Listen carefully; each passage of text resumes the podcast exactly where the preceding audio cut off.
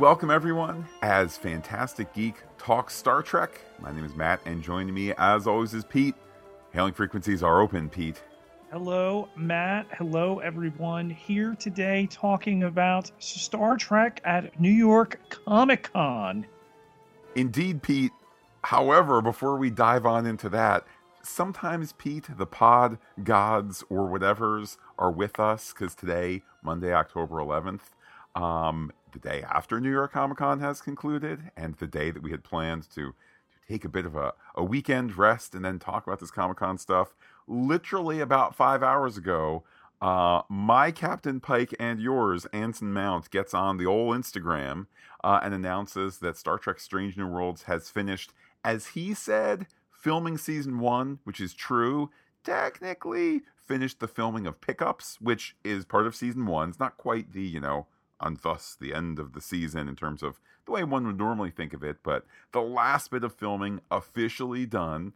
Uh, as he said, now they're going to start to give all that footage to the post production team. Again, you know, probably stuff was handed over as soon as it was shot back in February, the earliest footage. But I get you, Captain. Um, and he said that we can look forward to footage next year. So still a little vague on the date. Pete, uh, like you always say, no wine before it's time. But uh, Strange New World season one officially in the can. And by the way, Pete, since he's calling it season one, does that mean we can look forward to season two? I see no reason why it would not get renewed, but I'm sure if I can use my neutral zone chip right now, uh, people will say it'll never see the light of day. Um, interesting in that they were one of the Trek shows, actually more Trek shows than not, getting a, a piece of New York Comic Con real estate this weekend, and a, a couple observations. Ordinarily, and when I say ordinary, that you know kind of loses its meaning anymore, given that this was the first New York Comic Con, nay, a Comic Con of this size during the pandemic era. San Diego has been virtual for two years. We, though double vaccinated, chose not to attend New York Comic Con, really our con, if you will. Uh, that's C O N, not K H A N. Um, so that they split the Star Trek proceedings. Ordinarily, there'd be a Star Trek Universe panel. We've seen this with Discovery has been there every single year. In fact, Discovery goes back to the one and only uh, Star Trek celebration they did uh, at the Javits Center. Uh, what was that? September uh, 2016. Matt, somewhere in there. Um, yeah. And, I know what you meant when you said Star Trek Celebration. Uh, Star Wars Celebration, also put on by Reed Pop. That was called Mission New York or Mission, Mission Star Trek. Sorry. yeah, yeah. Because there's going to be a mission Star Trek that's going to return by way of Reed Pop, which has snatched the official Star Trek convention yes. crown away from uh, those, I don't know, Tellarites that are Creation Con. Um, I think they're. I think they're Ferengi. I think we can be we can be more cutting with that. The the double gold press platinum seats here. You need to vacate those, Matt. Um, so they they split the proceeding across two days whereas we've had discovery and then they've done picard and uh, they threw us the uh, not the lower decks but also the short treks uh, in there what when there were that many shows um, and now of course between lower decks airing now uh, we've got Picard coming in February. We've got Strange New Worlds on the way, um, and Prodigy being the other one that screened its two uh, episodes. It was not just the pilot; it was the first two that they screened uh, yesterday, the final day of New York Comic Con. Um, so there's that. So it's kind of surprising that Strange New Worlds made a little news today. I mean, should we expect some Picard tomorrow? I don't know. And look, we've we don't need to rehash the fact that uh, prior to Discovery season one, uh, we had uh, direct, overt threats from then CBS All Access PR. Um, you know, because here we are, the little, here we are, the little, little USS Defiant that can't do too much to to ding mighty Star Trek, but still, I don't know, we were some annoyance to them. That said, Pete, I don't know what the right answers are anymore with PR. I mean, focus on the next two Star Trek shows coming out uh, would be my message if they hired me. Um, and they did that at Comic Con um, with Discovery that comes out in not that anyone's counting Pete, but five weeks and four days from today.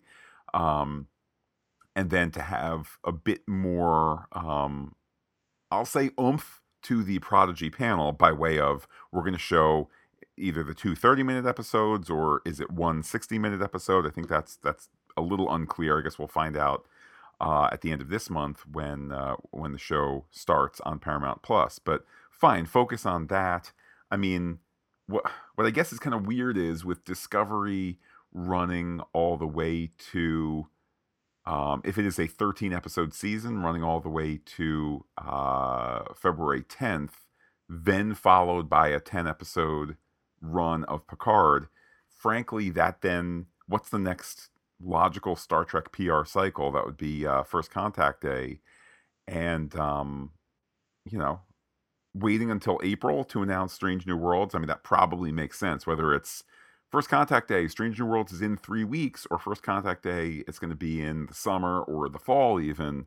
Um, I guess it's weird to be that kind of far out with PR and also to know that there is First Contact Day and there is Star Trek Day. So if you're going to, San Diego Comic Con, whether it's on the board or not, knowing that you can hit First Contact Day, let's say San Diego Comic Con, let, us hope for its you know return uh, next year. Um, Star Trek Day, and New York Comic Con, that basically covers all your bases in terms of getting people excited for something in the next, you know, uh, one to six months. So maybe Picard news tomorrow, or maybe Picard news, I don't know, in January. I mean, they are filming season three now, so who knows, Matt? But to Discovery, the first of the two panels, the Saturday panel, and the way we're going to present these is that, and don't get us wrong, ReedPop does a tremendous job with these uh, with these shows, with these conventions. Um, but whoever was running the live stream doesn't quite understand what the people at home can see and what they can't see. Uh, why don't you explain that more, Pete? Well, was was so, the camera person filming the ceiling, the floor? uh, they cut away when they showed the trailer for season four, the second trailer that was simultaneously put up to uh, uh, social media. Now, might that have been the nature of, well, this is your news to break exhibitor and we'll allow you to do that. We're not going to. We're going to do right by you and and not uh, tape it through our camera and blast it out there. We don't want people seeing an inferior copy of it. Okay, um, but as sometimes is the the canned gag when they do this. Oh, that was awesome. Let's see it again. Play it again. They play it again the stream cuts out. Um, yeah, it just was really a hurdle at the beginning of the discovery panel. Um, the first discovery panel, Matt, I can recall being like, mm, there was that. I mean, granted, we weren't there, and we've been there for some really great ones. You know, Anson Mount was there uh, a couple years ago um, you know that cast and and having so many of them uh, there, so much of the cast has been great, but you know it, it just felt like they never recovered from that interruption in the panel, at least as the live stream was concerned. I think too, it can't it can't have helped the outing. You know, it's kind of a you know, it's kind of a snake eating its own tail type thing. So the panel is taking place in a smaller room because there was simply not the traffic to New York Comic Con this year that there has been in the past, which I understand the lack of traffic, particularly since you and I were in agreement to not go this year. Um, I also can understand like, hey, ReedPop, a a business incorporated in this uh, in this region, they have a show to put on, and New York State, New York City says it's okay to do the show if you follow these parameters. So they follow the parameters. Um, I don't fault them for putting on the show. At a certain point, you need to be like, well, last year last year was what it was, you know, disastrous for the in-person entertainment uh, industry. If this year you kind of have to break even or dip into your corporate savings to try and put something on so that there's a sense of continuation and so that you can go, hey, we might not have gotten 100,000 people through the door. Maybe we got, I don't know, p- p- X percent of, of that. Um, hey, hopefully all those people had a nice time and they're among the first people to buy tickets for next year and and on and on. So be it. But I just think, Pete, all of that, it's not the fault of Reed Pop. It's not the fault of the Discovery people. It's not even the fault of the PR people when you look out at a much smaller stage uh, than you've ever been on as a Discovery person going to conventions. You look out at a much smaller crowd and you go yeah, and you're exhausted from this marathon shoot you know november 2020 to august 2021 one of the first shows back in canada mm-hmm. Um, existing in production pods which you know don't get me wrong most of hollywood and when i say hollywood i mean you know the entertainment industry um, has had to deal with but doing it for this super long shoot knowing that you're the backbone of this streamer and you know there's all this corporate stuff going on well above you but get the show out. You know, the show must go on and all of that. And then fast forward to you know October 2021, you look out, you look out through the curtain, go, oh, that's a much smaller room uh, than we used to have, and I, I, don't know that all the chairs are filled. What does that mean? Um, maybe that affects the energy there too. And again, no criticism towards the participants, the organizers, the audience. It kind of just is what it is. But you know, the, the, Pete, they are actors, they're performers, and to get no, to, I shouldn't say no, to get less sizzle out there, maybe that de-sizzles the product as well. I, I mean, there could be something to that as well. I mean, they had canceled the New York Auto Show again, um, so really we were kind of taking our cue from that, and uh, the Javits Center has been both a makeshift hospital and a testing and vaccination center. So the logistical feat of turning it around again to be a convention space and to host a convention that in the past has topped out at a quarter million people for a weekend. Um, you know, no small feat indeed. So if it's baby steps coming back, I think we can all agree that's probably the way it needs to be. I think it's win-win that this was continued to be done. Uh, the majority of it available via a live stream. Okay, you got to keep the sizzle of a surprise Ghostbusters Afterlife screening for an audience off the live stream camera, but I think you could let a trailer run. Or how, how's this for an idea? Be prepared enough that the live stream simultaneously switches over to the good copy of the trailer and we're watching what they're watching just not through the camera well in that trailer a couple of things confirmed pete i'll save okay the shocking one for the end all right in the good news column okay cronenberg is back oded Fehr is back tig notaro I know we knew she was coming back, but there was uh, some really honest discussion from from Tig Notaro as a cancer survivor and somebody who's immunosuppressed. You know, what does her participation look like? And I'm glad to see whether it was her filmed on a green screen and composited in Pete, which worked just fine for the zombie movie, um, or, or whatever. It's just great to see her. And if if her schedule and her health concerns did not intersect with plans for more Jet Reno than we're going to get for the season, there will be no complaint out of me. Like what we get from her, we will get mm from her, and it's all going to be bonus. Always delivers. Um, we're going to see more of Tara Rosling as T'Rina, the the head of Ni'Var. Um, I did not see Kenneth Mitchell in the footage, although it's been promised that he will be back. Yes. Now, Pete, let's okay, let's talk about the thing. Okay, that's hurt. It's hurt some people. I'm So talking about many people. okay, I don't like I can come out and say it, Pete. I can love Discovery, okay, and I cannot like the the the the Disco Trek visual reboot of the Ferengi. Pete, why are they so wavy and bumpy and, and whatnot? Hashtag Why not did my why do they look Rengi. like the conceptual drawings for uh next generation old school Ferengi? Why did why do they look like that?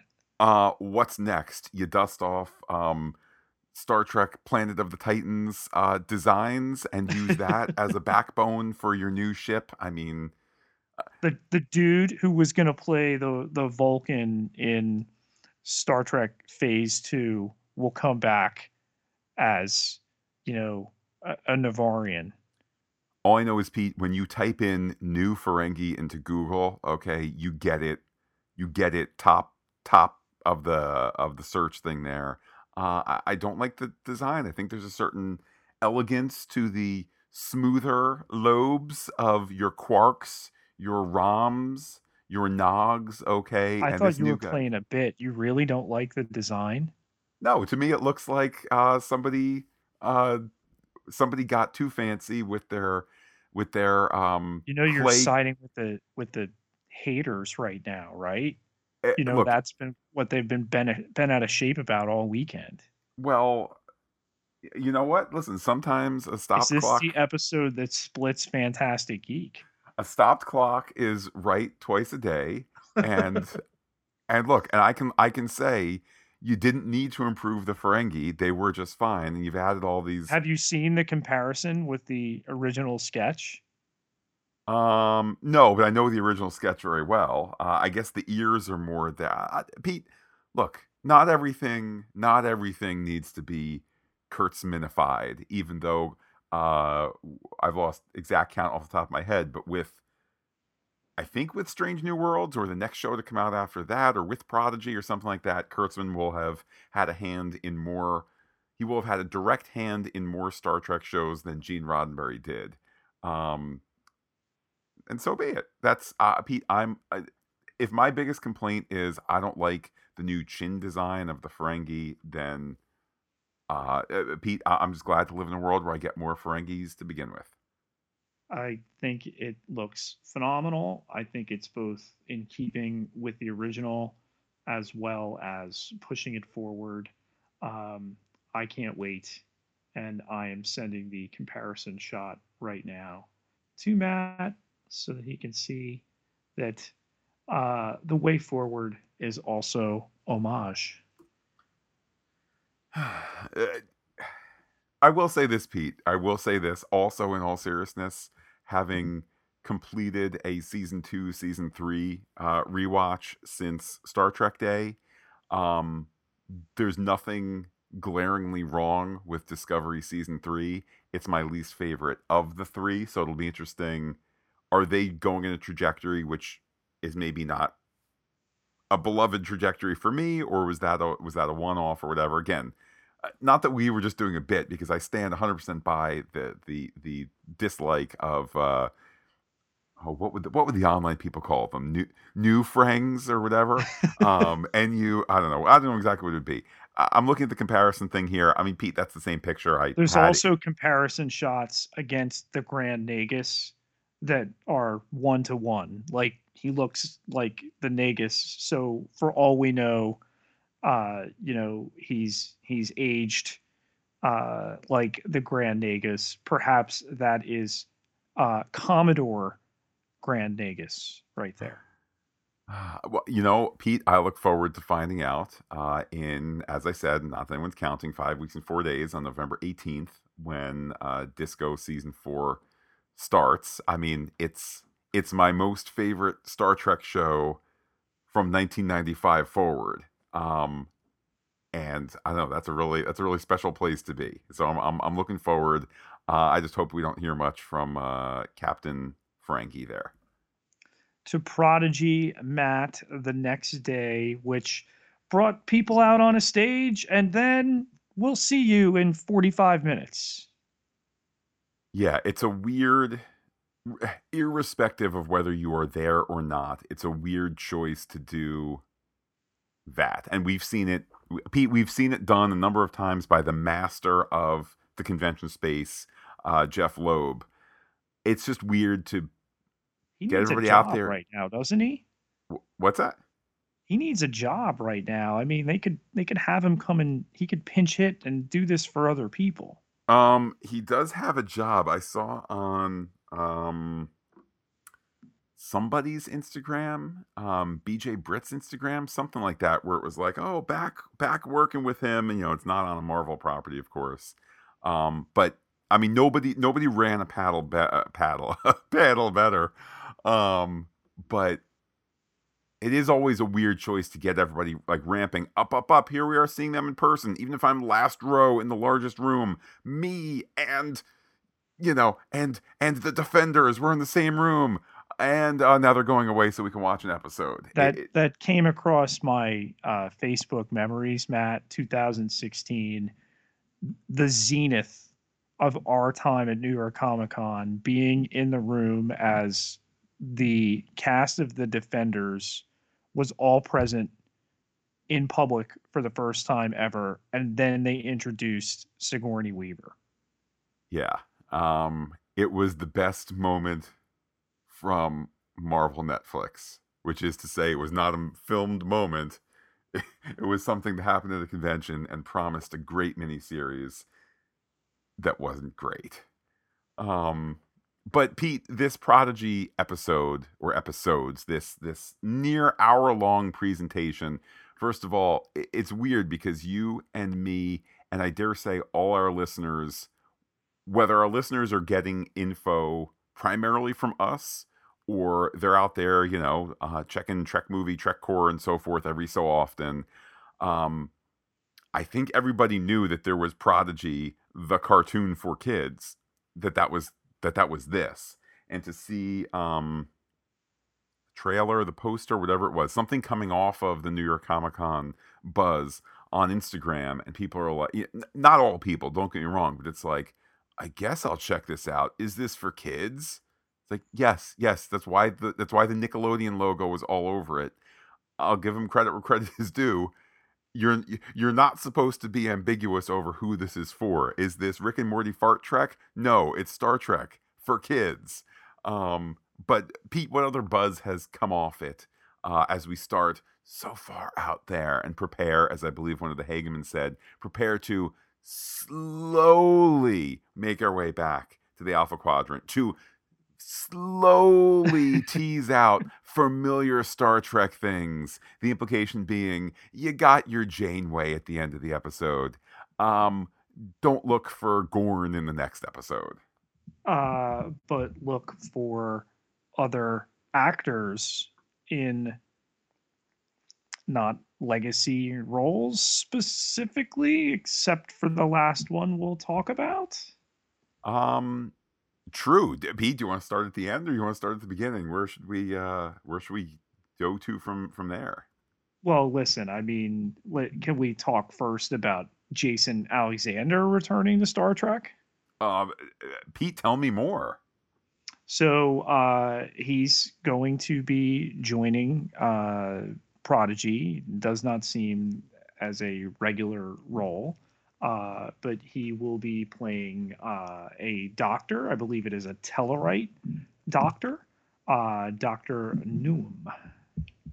Um, in terms of recurring cast of of famous people, there's also going to be uh, Jameela Jamil, Daveed Diggs, and then Pete.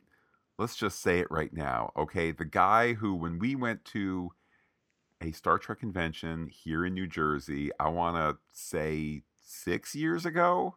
Time Oh, definitely longer. Definitely longer. Definitely longer. All right. Well, somebody who gave maybe the most curious convention spiel, Star Trek or otherwise, I've ever seen, in that he seemed bitter towards the Star Trek experience, all while talking to a Star Trek audience. And he would take it and he would take it and he would take it. Then, when the laughs turned a little unappreciative, he would just smile and say, uh, "Just kidding." Uh, Pete, who am I talking about? It was it was bizarre. It was utterly bizarre.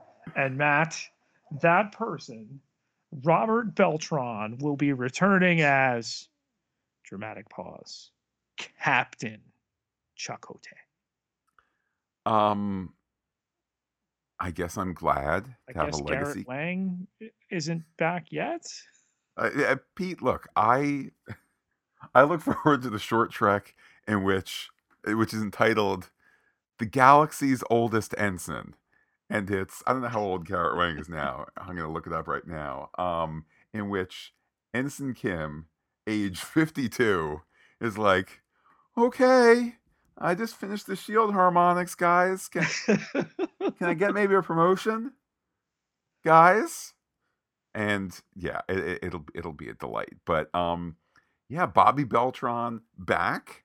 Um, Blink, Bob, if you're being held against your will and or you have crushing debt.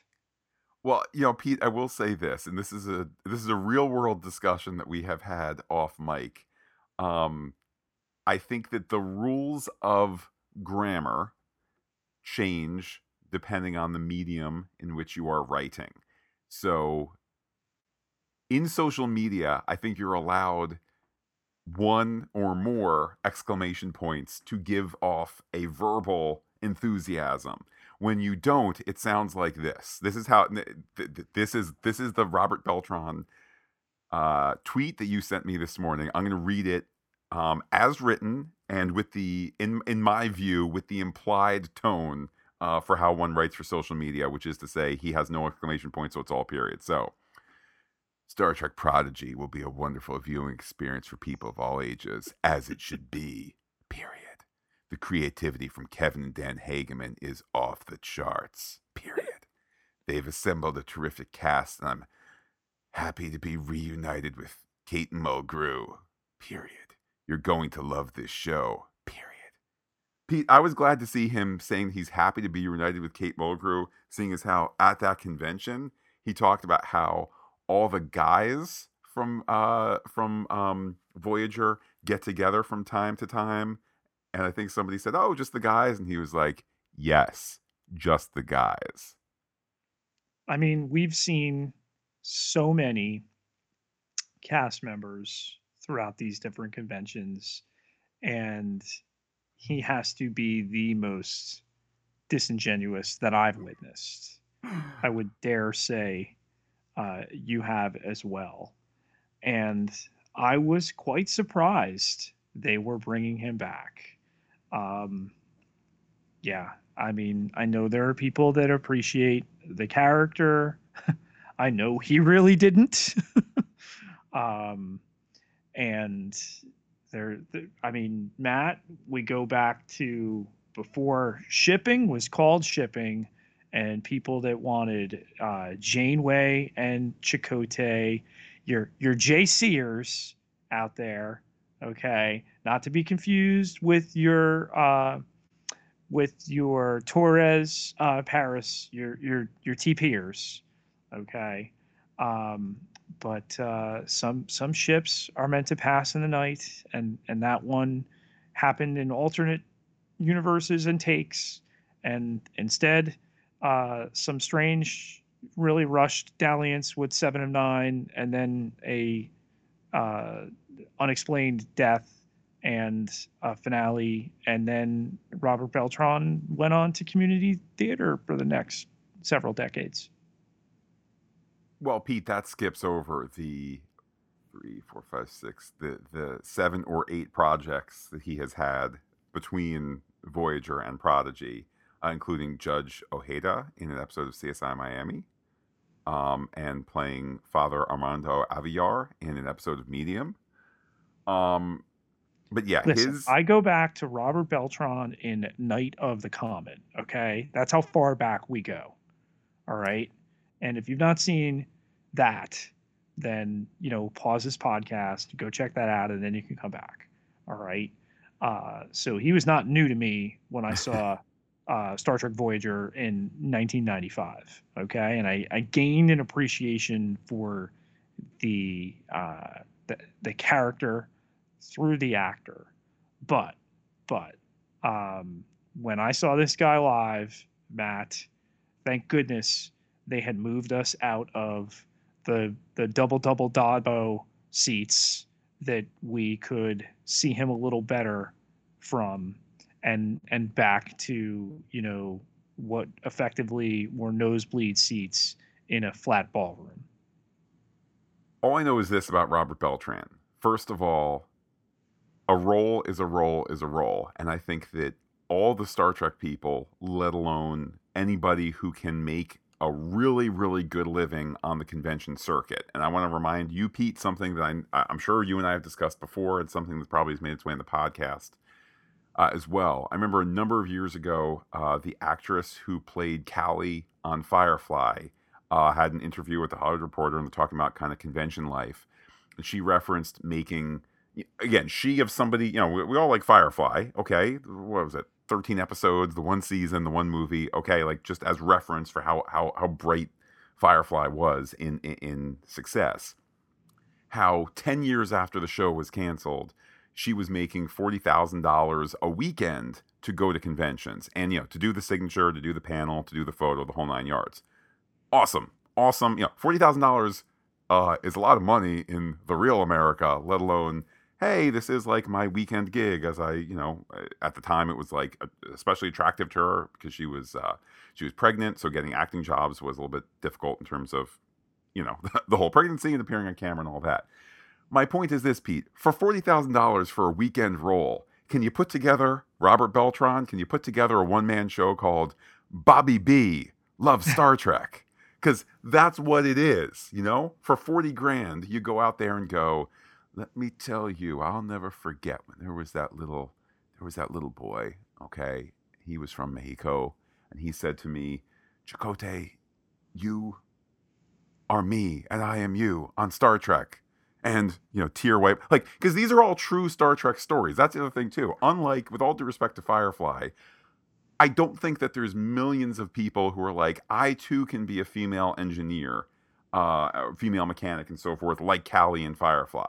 I'm sure there's some people out there that have, but Star Trek is the one that actually has changed this for people. So could Robert Beltran take the victory lap and go, I was a, you know, I, I, as a Mexican American actor playing a native person in Star Trek in millions of homes for seven years, that is reward enough along with the money that they paid me and so on and so forth. Instead, it's stories of where it's thinly veiled that I was the number two person, then uh, Seven of Nine came along and I got booted to number three. Then The Doctor was more beloved, so I got booted to number four. Then there was the B'Elanna Tom uh, stuff, so I got booted to uh oh near the bottom.